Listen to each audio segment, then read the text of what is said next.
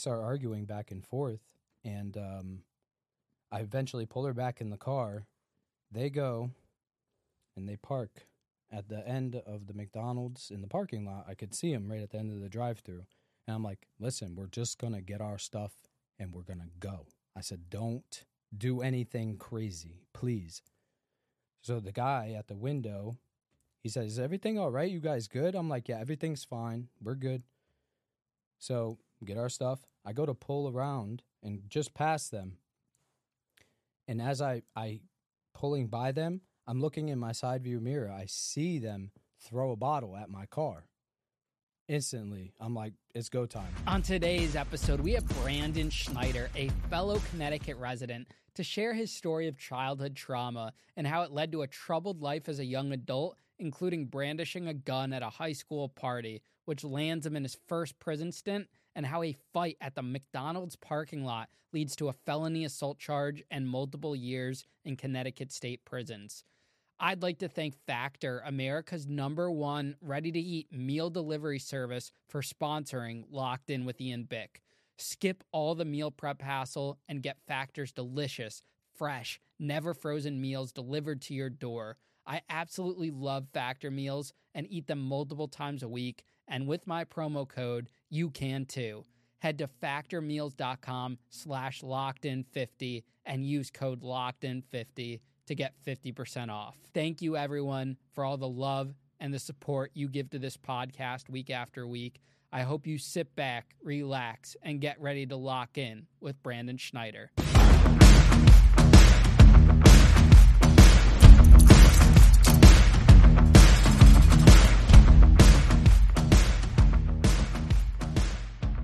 Brandon, welcome to the show today, man. Pleasure having you. You are another Connecticut guest. We've had quite a few Connecticut guests on the show the last few weeks, and I've been reading some of the comments, and the audience has been loving the Connecticut stories.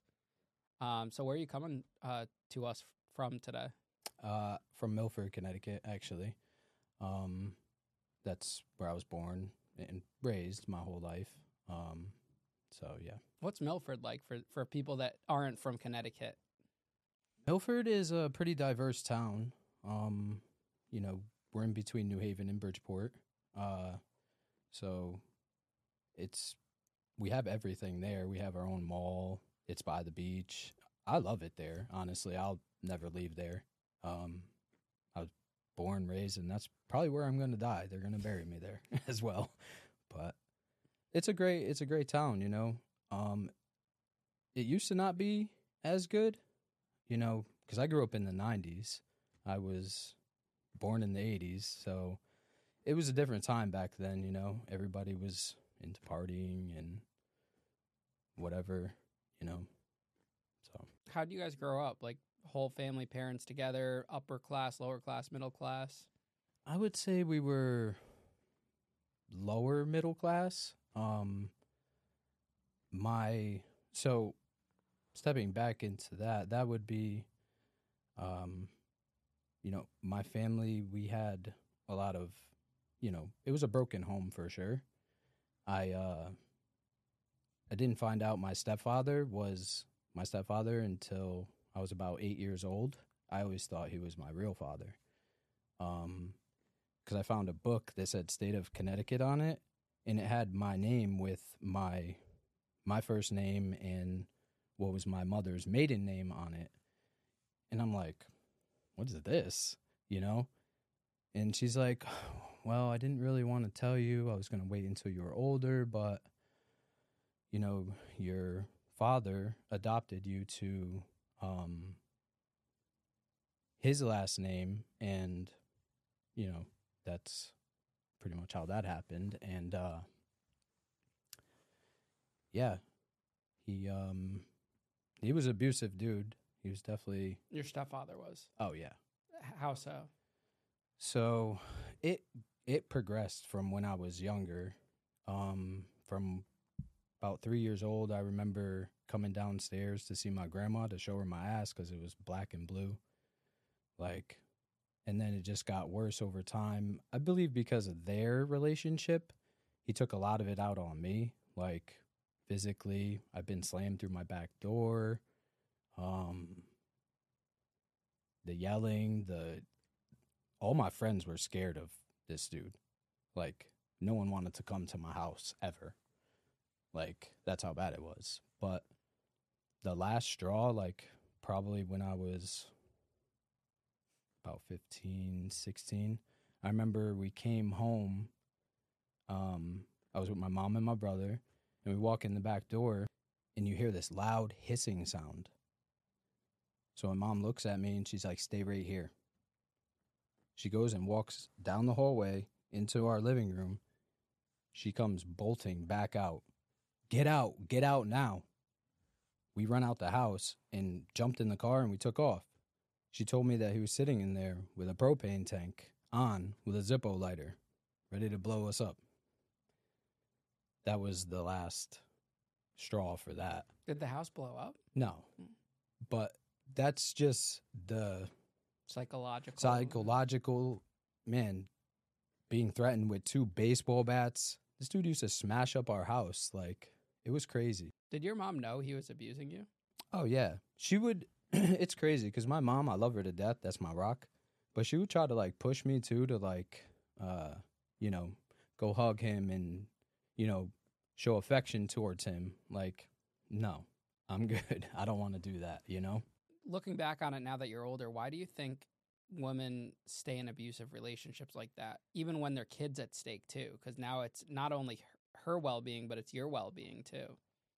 I feel like she stayed to try to make it work because she wanted her family to be okay and she thought that maybe it would just kind of roll over and and get better, but it never did.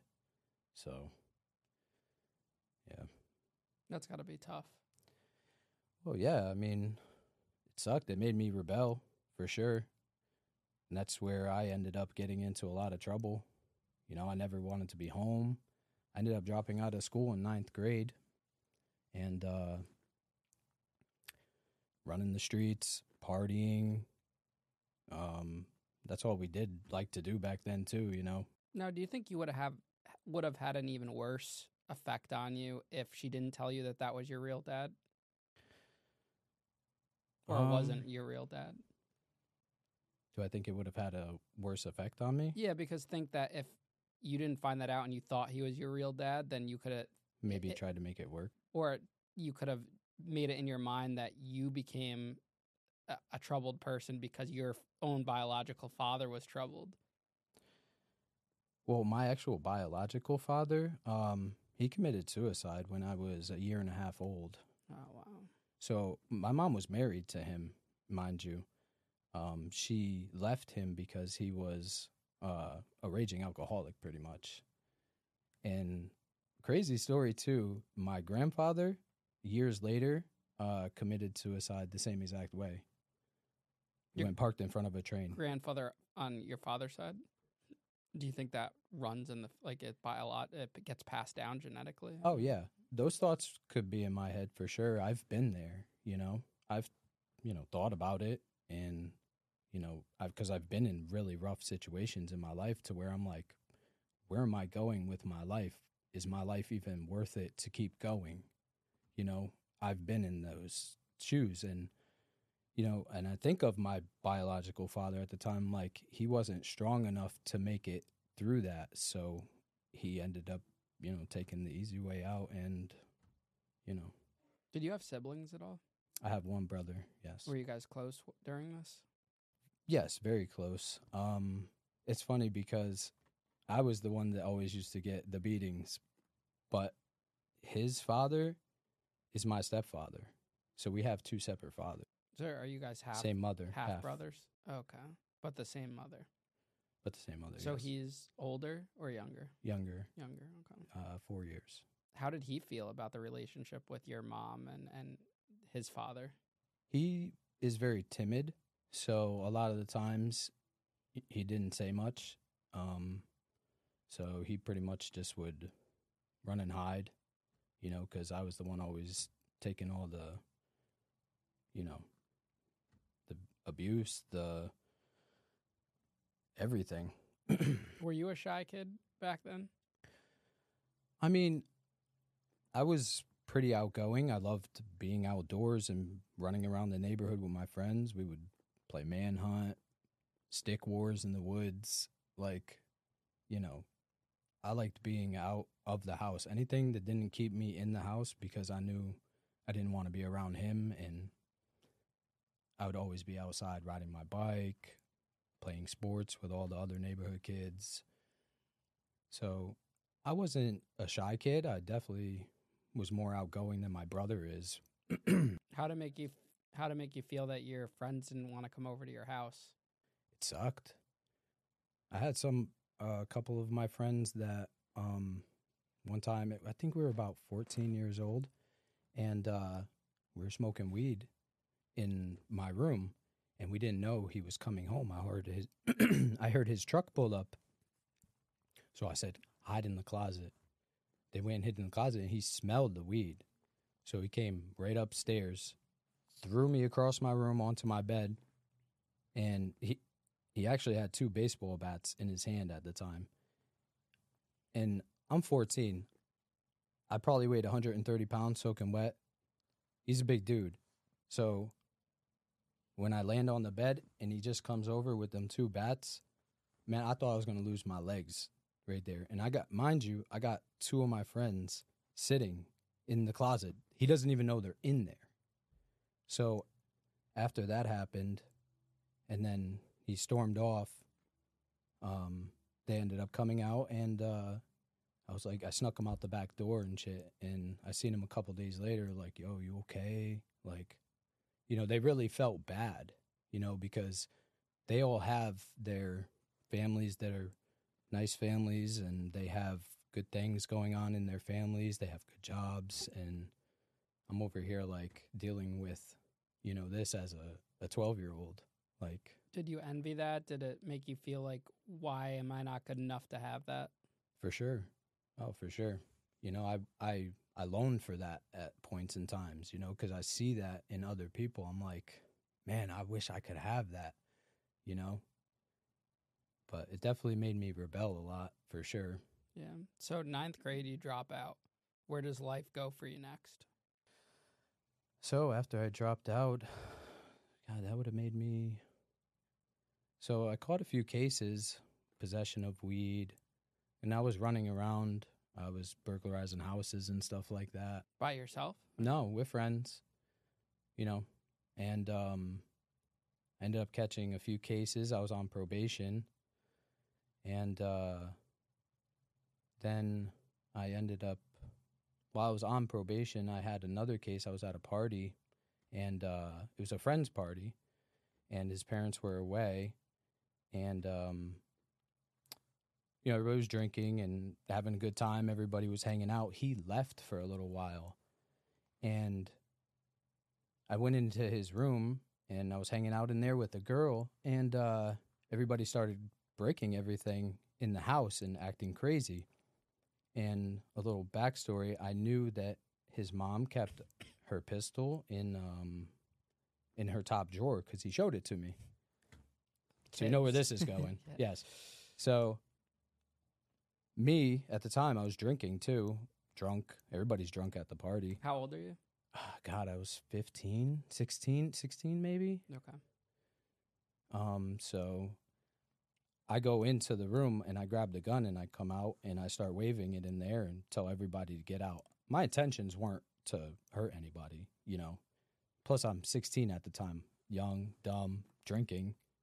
Um, everybody ran out and uh, the police were called I ended up not getting arrested then, but I knew that that charge was coming. So we ended up, me, my mom, and my brother, thought it would be a great idea to pack up and uh, move to Florida and run. Did your mom know? That? Oh, she knew. Oh, wow. But just like everything kind of snowball affected, a snowball effect into, you know, the, up into that point where I'm like, you know, I'm not going to go to jail. Like, I'm going to go on the run. So I go down there. We're in Florida for about almost a year. I was working and living down there with, uh, it was my grandmother, my mom, and my brother at the time. And uh, they end up, you know, doing their detective work and finding out maybe through mutual friends or I'm not exactly sure, but they found out I was in Florida. And then at the age of 18, they arrested me down there, and I had to wait to get extradited back from Florida to Connecticut. So I was down there for maybe about two weeks until they came picked me up. 18. I had to fly back on a regular commercial shackled, right? With two police going on a plane. I'm 18. I I look really young then too. You know, with no hair on my face, I probably looked maybe like I was 15 at the age of 18. Mm-hmm. You know, and I have people staring at me in the airport. I'm all shackled up, sitting next to them. They try covering it with like um a freaking jacket. So it's like the TV shows. Yeah, they flew me right back on a regular What are- commercial what are airplane the with agents everybody. Wearing? What, what are they wearing? Or They the were just cops? dressed in regular. Uh, suits or something. Yeah, Were they allowed I think ca- they had their badge on. I don't remember if they had their guns. on the plane? Okay. This was in now, mind you, this was in 2000. So things were different back then. Yeah. This is a, a long time ago. Pre 9 11. Pre 9 No, this was I'm sorry, this was 2001. It was after 9/11. Okay. Yep. So but yeah, then flying back on a regular commercial plane with, you know, like what, was the charge? um so for the not un what was it? Give me a sec here. Yeah. it's we're going back, you know, 2001. That was so I had the burglaries, I had possession, I had a VOP and the uh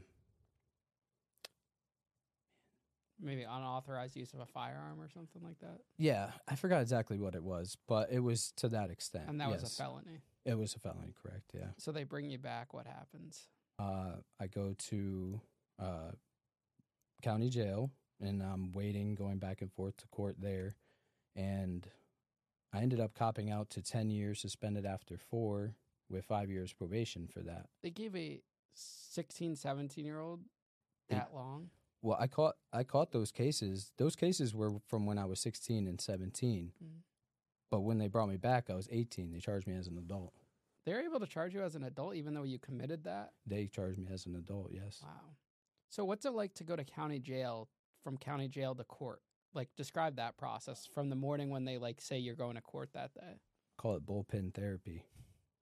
You, yeah, it sucks. So you get up early in the morning, then they sit you in the the rooms with a hundred other people who are going to court for whatever they're going to court for, and you're waiting, you're waiting, you're waiting. Everybody's complaining about their court cases. It sucks. And then you get on the ice cream truck. You go to whatever courthouse you're going to then you sit there and you wait and then you're wherever there and for where i was it was uh, below the courthouse you had to wait and uh then they bring you up for the 10 minutes they may just continue your case because you know you're not getting sentenced or you're not you know you're going to have to come back anyway then you go back downstairs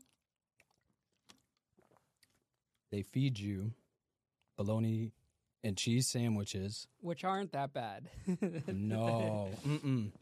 I cannot. You I don't will like it? No, Oh, I I love a good you know like bologna and cheese. maybe sandwich. from bologna out here, but that bologna is no. And back then, they used to put these peppercorn in there, like Okay, that's weird. yeah, very, and it had a green tint to it. I I never ate it. So I take the bologna off, and I'll eat the cheese with just the the bread. I'm good with that. I need your attention for a minute, folks. This past July, I tried Factor meals for the first time and I fell in love. Now I look forward to my Factor meal delivery every week. And as someone who went to prison for lying and is now traumatized by the thought of lying, you could trust me when I say that there has not been one Factor meal that I've tried that I have not enjoyed. This bustling holiday season, you might be looking for nutritious, flavor filled meals to fuel you on jam packed days. Factor, America's number one ready to eat meal delivery service, can help you eat well for breakfast, lunch, and dinner. With chef prepared, dietitian approved, ready to eat meals delivered straight to your door, you'll save time and stay on track with your healthy lifestyle while tackling all your holiday to dos. This December, get Factor and enjoy eating well without the hassle. Simply choose your meals and enjoy fresh, flavor packed meals delivered to your door, ready in just two minutes. No prep, no mess. Head to factormeals.com slash locked in 50 and use code locked in 50 to get 50% off your order. Guys, make sure you use my promo code to get these magnificent savings this holiday season. Not only is it the holiday season, but I've been busy building my own media company and production studio, so the last thing on my mind is meal prepping. So I depend on Factor's fresh, never frozen meals delivered straight to my door. They're ready to, in just two minutes, so all you have to do is heat and enjoy. I love seeing that Factor meal delivery box waiting for me at my door each and every week. It's the highlight of my day when those meals come in. Use my official promo code to treat yourself to high quality, delicious meals over the holidays. Choose from 35 plus chef crafted meals every week that support a healthy lifestyle and meet your meal preferences, whether it's calorie smart, vegan, and veggie, protein plus, and more. Wholesome options. Don't count these meals out until you try them. And let me just warn you, you're going to fall in love. Are you looking for calorie conscious options over the holidays that don't skimp on flavor? Try delicious dietitian approved calorie smart meals with around or less than 500 calories per serving. Or need an extra boost to support your wellness goals and feel your best during the holidays? Try Protein Plus meals with 30 grams of protein or more per serving. Unlike other meals, everyone, these meals fill you up and make you not feel sluggish afterwards, which is a big reason why I love Factor meals. Head to factormeals.com slash locked-in50 and use code locked-in50 to get 50% off your order. Thank you again to Factor Meals for sponsoring the Locked In with Ian Bick podcast. Sit back, relax, and continue enjoying my episode with Brandon Schneider. Then you wait for your bus back to go back to county and it's a long day, you know. And you're not just waiting on your case, you're waiting on all the individuals that came Everybody. with you. Correct. Yeah. Do you think they make it that long to get someone to take a plea deal? I mean, probably, you know, because they want to see how long you're going to hold out. Because it's miserable to be waking up every. Because they wake you up at what, like five in the morning, something. Five, six, yeah, six in the morning. Because I used to, at one point in time, I mean, I've been to jail twice or prison twice, and I had to go to court from Big Cheshire, and they wake you up even earlier. And Big Cheshire is the level four, so you have to wake up really early because then you go pick up people from other prisons, and then you go to county to pick up those people, and then you go to your court, and then you go back to county. Then you got to wait for a bus to take you back to your prison. I remember uh, when I was in like holdover, the guys would just say, I'm refusing to go. They would refuse to cuff up. I mean, now after COVID, they have virtual hearings Yeah, where it's a lot easier, probably more cost effective for sure. because they had to have guards transport people every single day, five days a week to court. Yeah. It's a big money expense that they do pretty good on. So you end up taking the plea deal for the you signed for those years. Yeah, I ended up uh, copping out to the 10 after four. Um, and then, because I was in Bridgeport County, um, man, that place is a. a and back in 2001, 2002, it was, I mean, it's probably still dumpy now, but it was really bad. They had uh, North Wing, which they knocked down and they rebuilt. I'm not sure if you're familiar. No, I've never been in Connecticut prisons. So, um, in Bridgeport County, they have the main building. Then they have two trailers, which are like Fairmont. They're like low bond. The main building houses, uh, they have two dorms, Memorial 1 and Memorial 2. Then they also have the blocks, which is like high bond. And then they also had North Wing, which was like, it could be either low bond or not super high bond, but like 200,000 or less, I believe. Don't quote me on it because it's been a long time since I've, you know, even been there. But um I ended up going to North Wing. It was like I would compare it to like a hundred and fifty year old basement. Yes. Like it was dingy, disgusting, and nasty. And they used to have windows, plastic, that you could open and you could actually talk to people on the street. Like that's how old this building was. Mm-hmm. Um, and then they had this. It was four wings, and then they had the basement where you initially start. The basement's the worst because you just want to go, you know, upstairs and be in either a regular cell or it's just it was disgusting. but Wow. So what's prison? What's your like prison experience like? so well, which time? The first time, the first uh, the, for the six six or four four years. So for the four years, um, I ended up after I copped out and got sent uh, up the way to. I went to MYI, and I'm sure you heard MYI before. There was a guy on your podcast before who spoke about it. Yeah, a couple guys. Gladiator School, and everybody says the same thing. Oh, it's Gladiator School, but really, it's just a bunch of young individuals who had came from either broken homes or, you know, we all were the same, and everybody was just, you know, trying to do their time. You know, yeah, there was fights there, but I mean, Are they trying to scope you out the first day, like some of the guys have talked about on the show? oh yeah, they'll definitely push you. I mean, Did they push you? no, we had when I first went in. Um, I went in late too, so like everybody was just looking out their door. No one really said anything to me. I went in my cell and, you know, talked to my cellie, and you know, no one really fucked with me. So Are you, are you scared at all? of what at that time. yeah. At first, yeah, a little bit, you know, because you hear gladiator school, I'm gonna have to fight. Like, I mean, I've been fighting my whole life, so if I gotta fight somebody, it's not a big deal. Like, whatever. Now, who tells you it's gladiator school? All the older or the- so the older like kids? No, Or- the older, uh, you know, like people who wouldn't go there, like all the older inmates. And what are they saying? Welcome to gladiator school? No, they're like, oh, when you go there, you're gonna be fighting every day. I'm like, great. Now I'm gonna have to fight every. I'm thinking in the back of my mind, but I'm like, it can't be much worse than county because, you know, everybody here. There was plenty of fights in county too. You know. You know, I get I give people like you credit because I'm not built like that, or at least I wasn't back then. Like I wasn't going into prison thinking I'm fighting and stuff like that. Right. So for you guys, a lot of the guys that come on the show, they're ready to go. You have to be because you don't really know, you know? I mean, you're subjecting yourself to, you know, possibly have to fight. You don't know, you know? People will test you for sure. And if you don't stand your ground and be stern, you know, they're going to notice that. And they're definitely going to take advantage of that. I mean, I'm sure you know that, you know? It's not, if you like I said, if you're stern and you stand on your own, most of the time, no one wants to mess with you anyway. And a lot of times, as being a white kid from Milford, you know, you're getting looked at automatically like, who's this little white kid from Milford? Maybe we should push up on him. But then they find out you're not just in there for like just drugs and robbing or stealing from somebody.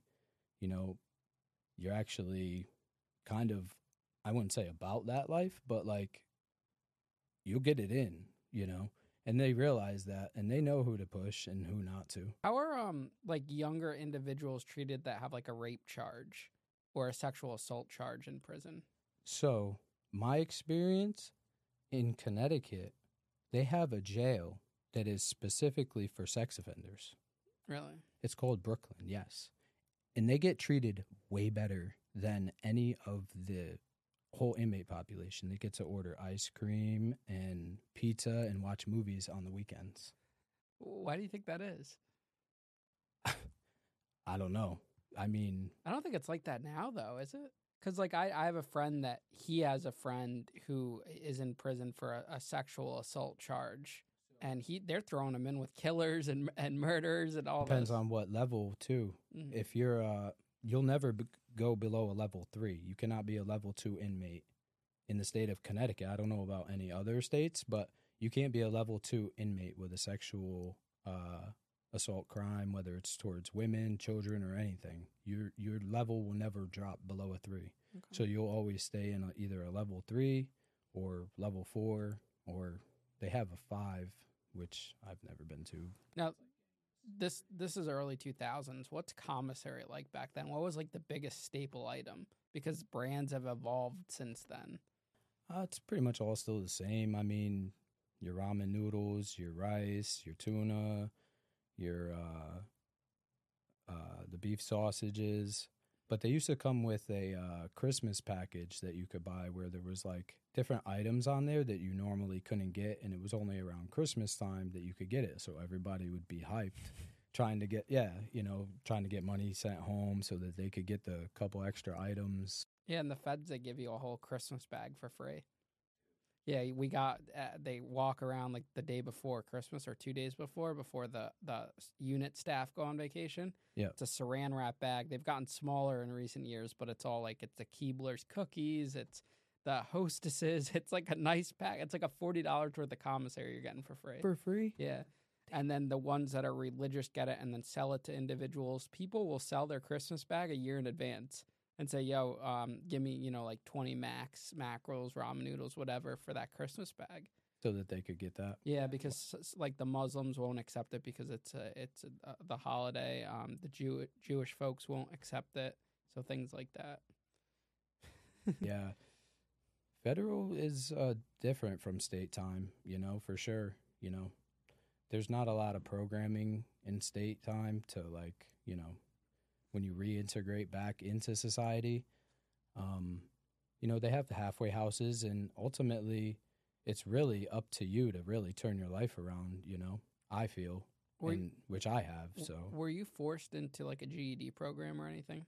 No, I actually went and got my GED um, when when I came home. So after I went to MYI, um, I turned twenty. It was about when I turned twenty.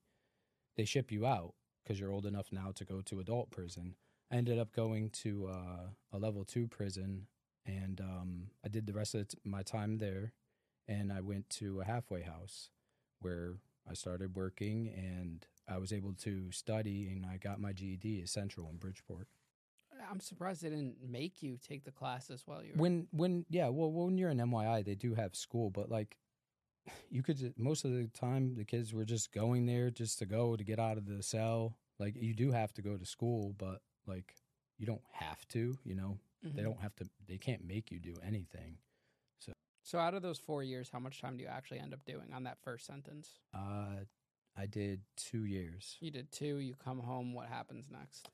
Uh, I started working at a fish market, A fish market.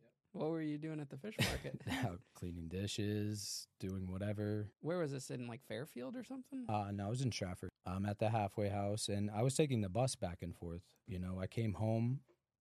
My mom at the time, she doesn't work. She doesn't, you know, have any. She financially doesn't have it, so I don't have any backing there really. Um, but I, my uncle, who was kind enough to take me in, you know, I knew I was going to eventually go there after the halfway house. so I'm working at the uh, the fish market and going back and forth and I realized that instead of taking a bus, I ended up riding my bike back and forth because it was easier and faster actually too because um, the two cities are really close to each other or towns. It's Bridgeport and Stratford. So I would ride my bike through the hood all the way to work every day. So just a little white kid, 18. At the time, I was 20. So running back and forth. But um, I started to uh, work again and get my life back together. Um, I was staying with my uncle, and one of my other uncles uh, took me under his wing. He would do side work uh, in construction, and I started working with him and learning to work with my hands. And I took a lot out of that. Uh, I worked with him for probably like I don't know a good year, and I ended up um, we did some plumbing stuff too as well, some HVAC stuff. And I was like, wow, it's pretty easy work. I could do this. You know, why not? so I ended up going into plumbing and uh, I was working and doing plumbing then. And uh, I was still on parole. And um, let's see, that's when I started dating this girl and we were together. I ended up moving out of my uncle's house and kind of staying with her and her dad. And uh, she she liked to party. We both. I worked. She worked. We you know would go out on the weekends and drink, have fun. But uh, she was definitely a firecracker, and you know being someone that you know I kind of like fighting sometimes. So she's also has that same mentality. So we were like pretty toxic together, I would say. And uh you know, I got a few fights with just dudes just because of, you know, she would run her mouth like she was a type, let me tell you, we'd be walking in the mall and a guy would check her out. She's like, You're not gonna say nothing to him? And now I gotta say now I feel I gotta say something and, you know, cause a problem when it's really not that serious. There was other times that uh shit would happen and you know I end up got it got into one fight at a party because something silly with a guy that's like not even I'm not even trying to fight anybody. I'm just trying to be, have a good time. Mm-hmm. So, yeah. Then one night after partying, we come back from uh we come back from partying and we're like, "Well, let's stop and get some food at McDonald's." And uh we're waiting in line and there's a car ahead of us. So she starts I'm, I'm driving, she's in the passenger seat. She starts beeping my horn at them because they're taking so long. And mind you, it's like one in the morning, you know. So she sticks her head out the window. There was a girl in the driver's seat. She popped her head out the window and they're arguing back and forth. And I'm like, yo, what are you doing? Like, chill out. It's not that serious. You're starting shit with people for nothing. So they start arguing back and forth. And um, I eventually pull her back in the car. They go and they park at the end of the McDonald's in the parking lot. I could see them right at the end of the drive through. And I'm like, listen, we're just going to get our stuff and we're going to go. I said, don't do anything crazy, please. So the guy at the window, he says, Is everything all right? You guys good? I'm like, Yeah, everything's fine. We're good. So get our stuff. I go to pull around and just past them. And as I, I pulling by them, I'm looking in my side view mirror. I see them throw a bottle at my car. Instantly, I'm like, it's go time. I threw my car in park. I reach in the back. I grab the wrench that I because I have tools. I hand her a wrench. You're in your girl at wrench. Yep. Well, I, in my mind, right, I'm thinking they have bottles, they have weapons. Like, you know, that's if it's going to to be that to that extent, then we should be prepared. And no one's going to just throw shit at my car, you know, like. So we stop, we hop out.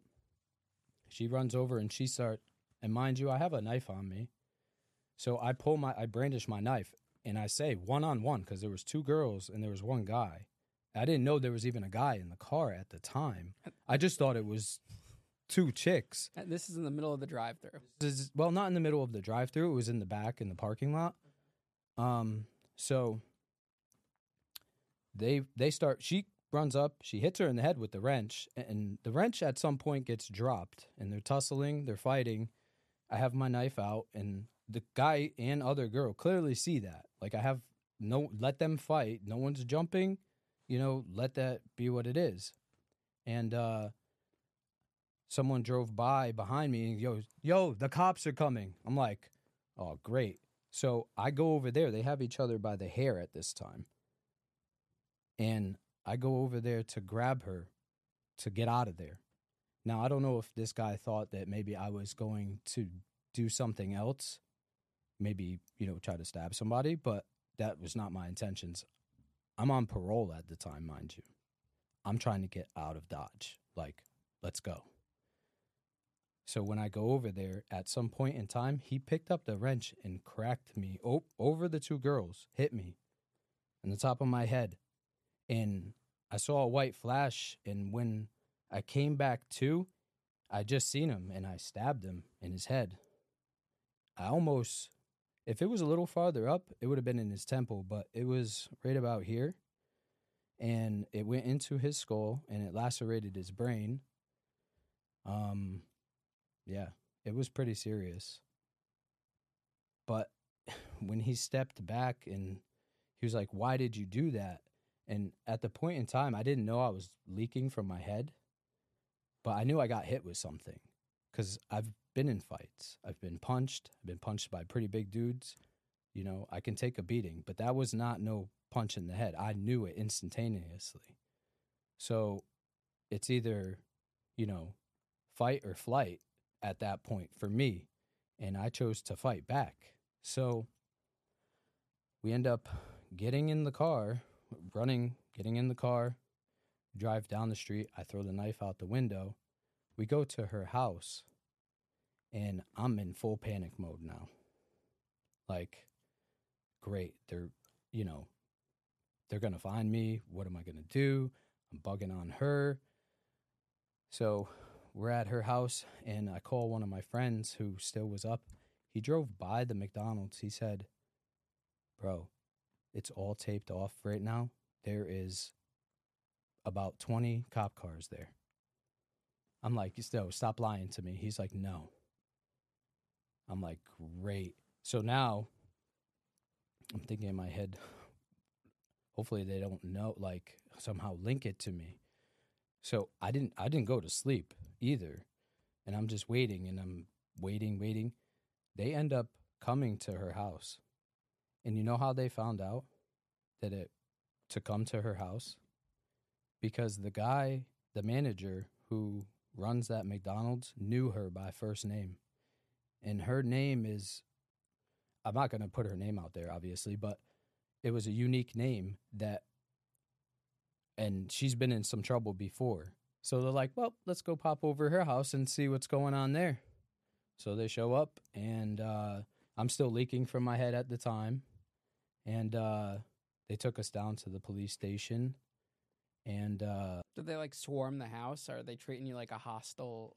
it was only a couple uh, cop cars because at the time they didn't, you know, they didn't have much to go off of. You know, the police were called, somebody got stabbed, and you know, they didn't really have much to go off of, so they pulled us down to the police station. What do you think your um, like? Why do you think that your first reaction was to get out of the car and and fight with them just because they were instigating with you? Why not just drive off? Do you think that goes back to how your your stepfather treated you when he was angry and you and that kind of like kicked in with you? I mean, I always had a lot of built up anger in me, and I like to, you know, sometimes I would like to fight. Like it was just instilled in me. You know what I mean? Like, especially when times that I couldn't fight back. You know, like, so, you know, being 14 years old, someone who's, you know, my stepfather at the time, he's a 250 pound man, six five. He's a big dude. You know, like definitely instilled a uh, you know and put a lot of fear in me for sure So there's a correlation between that between the two incidents. yeah i would say so i'm for sure you know I just think we're quick as society to judge someone based on their actions in that moment without hearing the backstory and why a person is the way they're they are. Mm. Not that it's wrong or right or whatever, you know, uh, but it just that that moment we want to know as individuals what caused you to get out of that car. at the time like fight or flight i mean yeah i'm sure a lot of you know my childhood trauma has something to do with it i'm sure you know but So what do you end up they charge you, I'm guessing right at the at the station. No. So they didn't have enough to go off of. so this is a pretty funny story. So I, t- and I just told you what happened, the whole story there. Now I'm not going to tell the police that yeah I stabbed somebody in the head with my own knife. You know I'm, I'm not. I'm still somewhat of a criminal at the time. I'm on parole. uh, so I tell her a story to tell them, you know, yes, we did get out and you know, you did have a wrench, you hit her, you know, you you guys fought. And when I went to break it up, he hit me, we tussled. I grabbed whatever he had in his hand and I hit him back with it. And that's the story that I gave the police. I was in and out of the interview room with them in probably a half hour. They brought me out and brought her in and I was sitting around waiting and waiting and waiting, and I'm thinking in my head, I'm like, great, she's telling the whole thing, which sure enough she did, which you know, you're getting interrogated by the police, you know, they're going to push you. They're going to want the truth. They're going to want to know. So they got it out of her. She ended up telling them where the knife was, where I threw it. Um, but they couldn't arrest me right there. So after they interrogated her, they brought me back in, sat me back down. They said, Brandon, you don't want to tell us the, tr- the true story? I'm like, I told you my story. He was like, You sure it wasn't a knife? I'm like, Yes, I'm sure it wasn't a knife. I said, I told you my story. I'm standing on that, like knowing I'm obviously lying at the time. But I said, Well, if you're not going to arrest me, then I need my keys and my wallet so I could go. He said, You could have your wallet, but we impounded your car. It was used in a, uh, we are taking it as police investigation. So they ended up taking my car that I just had gotten at the time, too. Yeah. And that's when they put everything together and they Well, they they had to let me go because they didn't have, you know, they still had to work their case, and um, they ended up coming about two weeks, about two weeks after. I would call the detective and like, dude, are you guys coming to get me or what? yeah, I'm calling. Like, I need to know. Like, I'm still trying to work a little bit. Are you gonna come and get me? Yeah. So they end up coming getting me, and uh, they arrested me, charged me in assault first. Um, and I was on parole at the time. I made bond. They gave you bond still? Made bond. I got out and I had to go turn myself into parole two days later. And then they booked you on parole. Yep. I had to go sit in Big Cheshire, level four, because it was an assault first. It's a uh, class A or class B uh, felony. Mm-hmm. So I had to go to a maximum security for six months. Wow.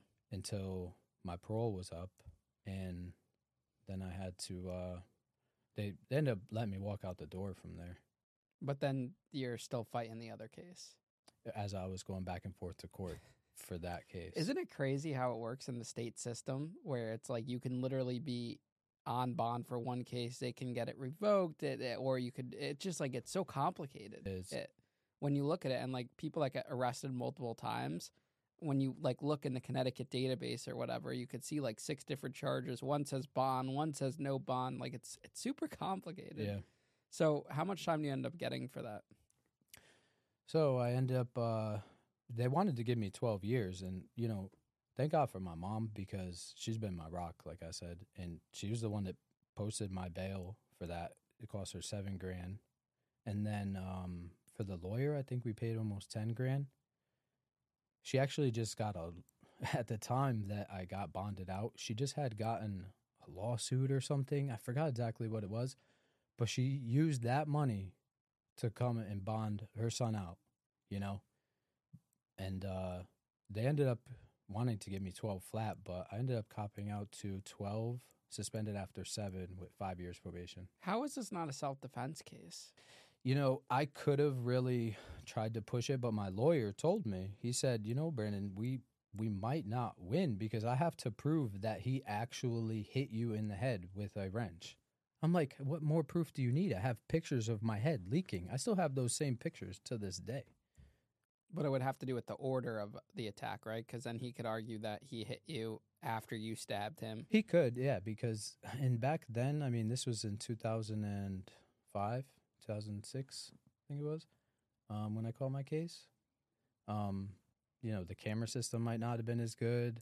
You know, could we go based off of that?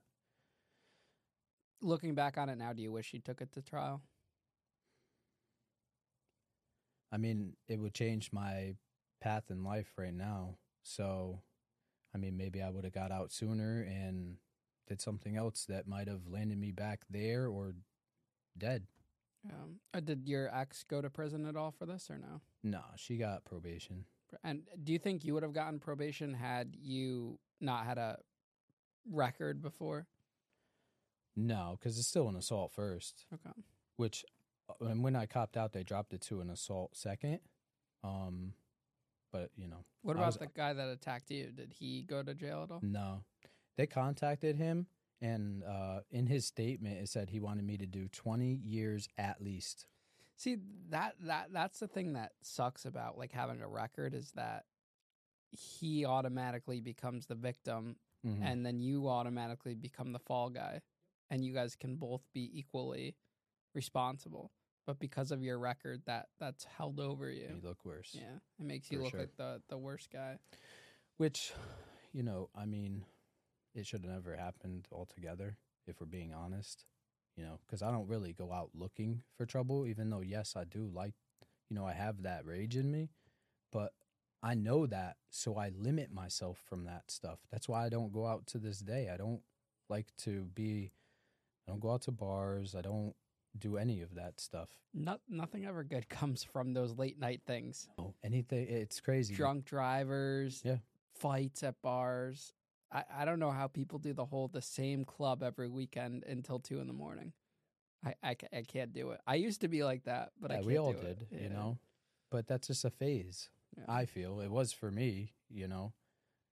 So, so you when when you get out after those six years so I got out in 2012. okay It was you know 11 years ago. what were some challenges when you got out Man, you know what's crazy? I went back to the same halfway house. Yep. A redo yeah that's my biggest fear redoing what i went through Yep, went back to the same halfway house. I went to uh, the same job, working at the same fish market. They allowed me to go back there, and uh, you know, started my life over again. I ended up meeting now who is my wife.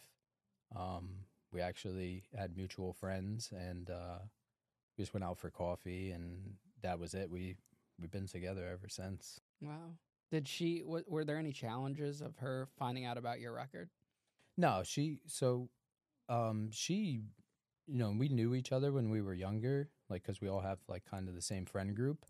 Um so she knew of me, she knew my you know, I've been to jail. She knew even when we started talking, I just came home recently too. So she was uh fresh out of a bad relationship and uh you know, we just came together and now we're still here. Were there any challenges from her family, like judging you before maybe even meeting you or anything like that because of your record? I didn't really let uh, her sisters know, you know, of my past and being in prison and stuff like that. Uh, her mother and father, not so much, but, you know, over time, I, you know, relayed some of that information to them so that, you know, I didn't just drop it on them like that. You know, I don't. Because it's a it's a touchy subject. Sometimes people automatically judge you, like, "Oh, you've been to jail, you've been to prison. You're just, you know, you're nobody you're nothing you're you know you get that label Yeah. Actions speak louder than words too in those situations. Takes a lot though to show someone that you're different and that you can change. well i mean for me i've had so many you know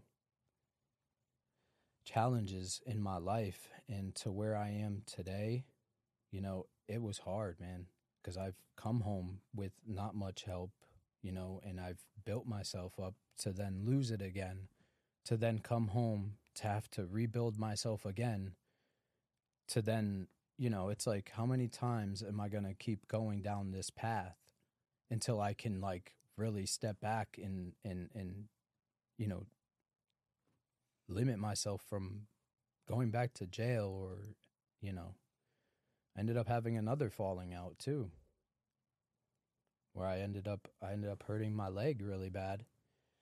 And uh, i ended up going to uh, a doctor and they end up prescribing me pain medication.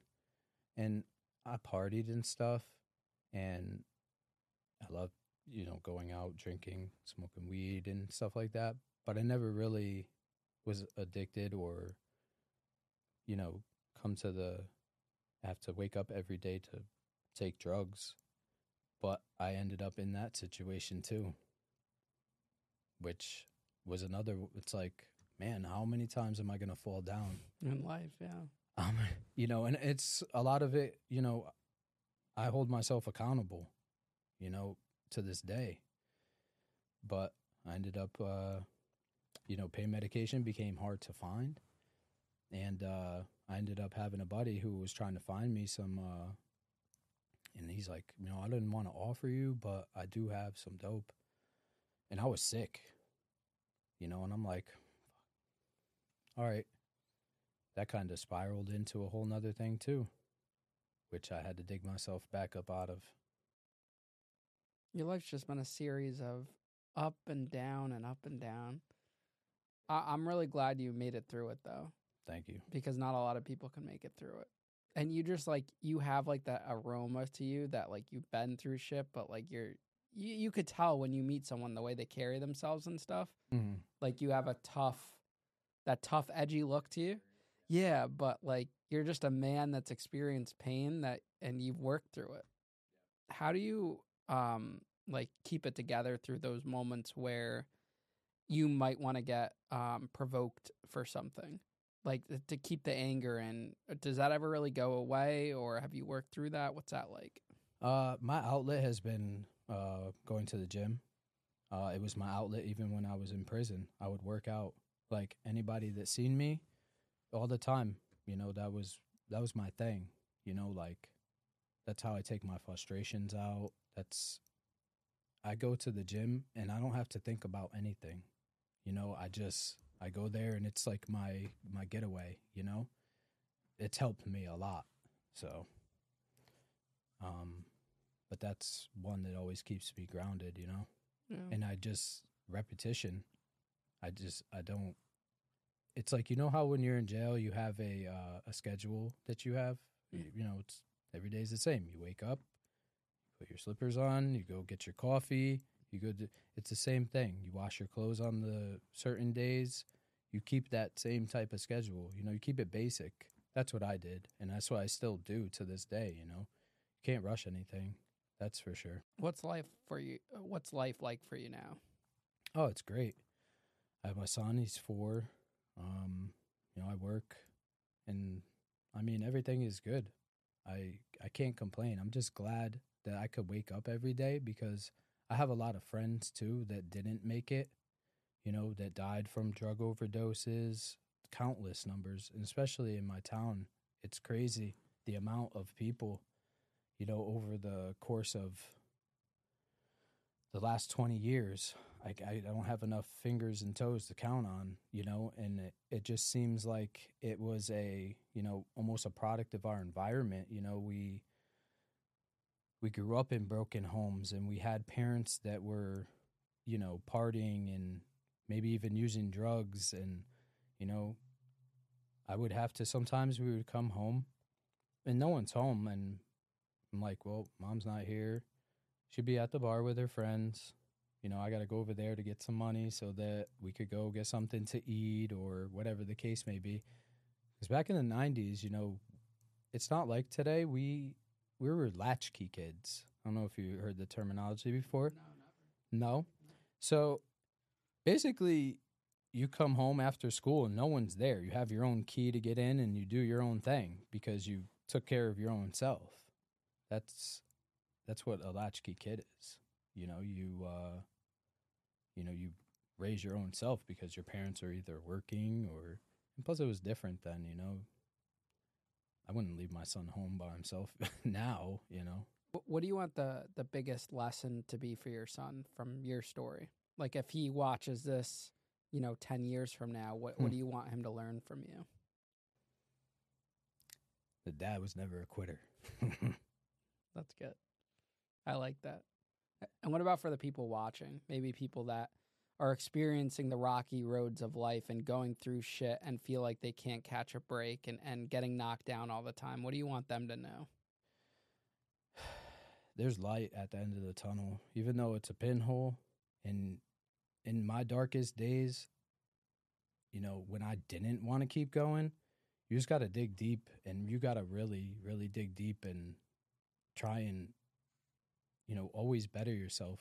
Find things that make you happy, you know, and just keep striving because no matter what you do, you know, you're always going to feel like it's never enough.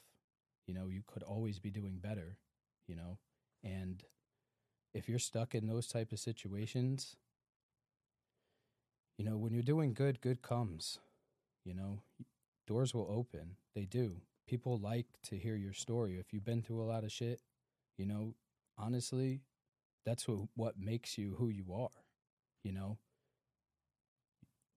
So I would just keep pushing and you gotta, you can't stop, you know? Now, something you brought up earlier is that you're you're starting to get into content and, and getting your story out there. Why are you feeling more comfortable talking about it now after all these years? Well, so, you know, I came home in 2012 and I did time, you know, early 2000s. It's like we didn't have TikTok and all that type of stuff. I do like to help people, you know, because people tell me all the time that, like, Brandon, you're so strong. I don't know how you kept, how'd you keep going? How? Sometimes I don't know. I just go. You know what I mean? I can't stop because there's friends and family who want me to keep going. You know, they always have been rooting for me. And the people who aren't here, you know, I think of them, you know, childhood friends that we were supposed to grow old and, you know, see each other do good in life. That's good, man. Well, Brandon, thank you for coming on the show today. It's been a pleasure talking to you, and, and thank you for trusting me to share your story uh, with the world. We'll you know we'll plug in your social media in the description um, for people to um, check out your stuff, and you know if you need any advice or help. Yeah, definitely. Yeah, no, um, people really um, feel a connection with our guests, and they're they they, they like to go follow them and check out what they're doing and everything. Yeah. Yeah, people do. They they like to hear the comeback story. You know, I'm that comeback story, man. I can never go back. You know, all the shit that I've been through in my life, like there's no turning back for me now. Like I work every day and I strive to be better. That's all I can do. Yeah. No, you're gonna make your son proud, man. You really are, and you know, just keep pushing and and and keep being you.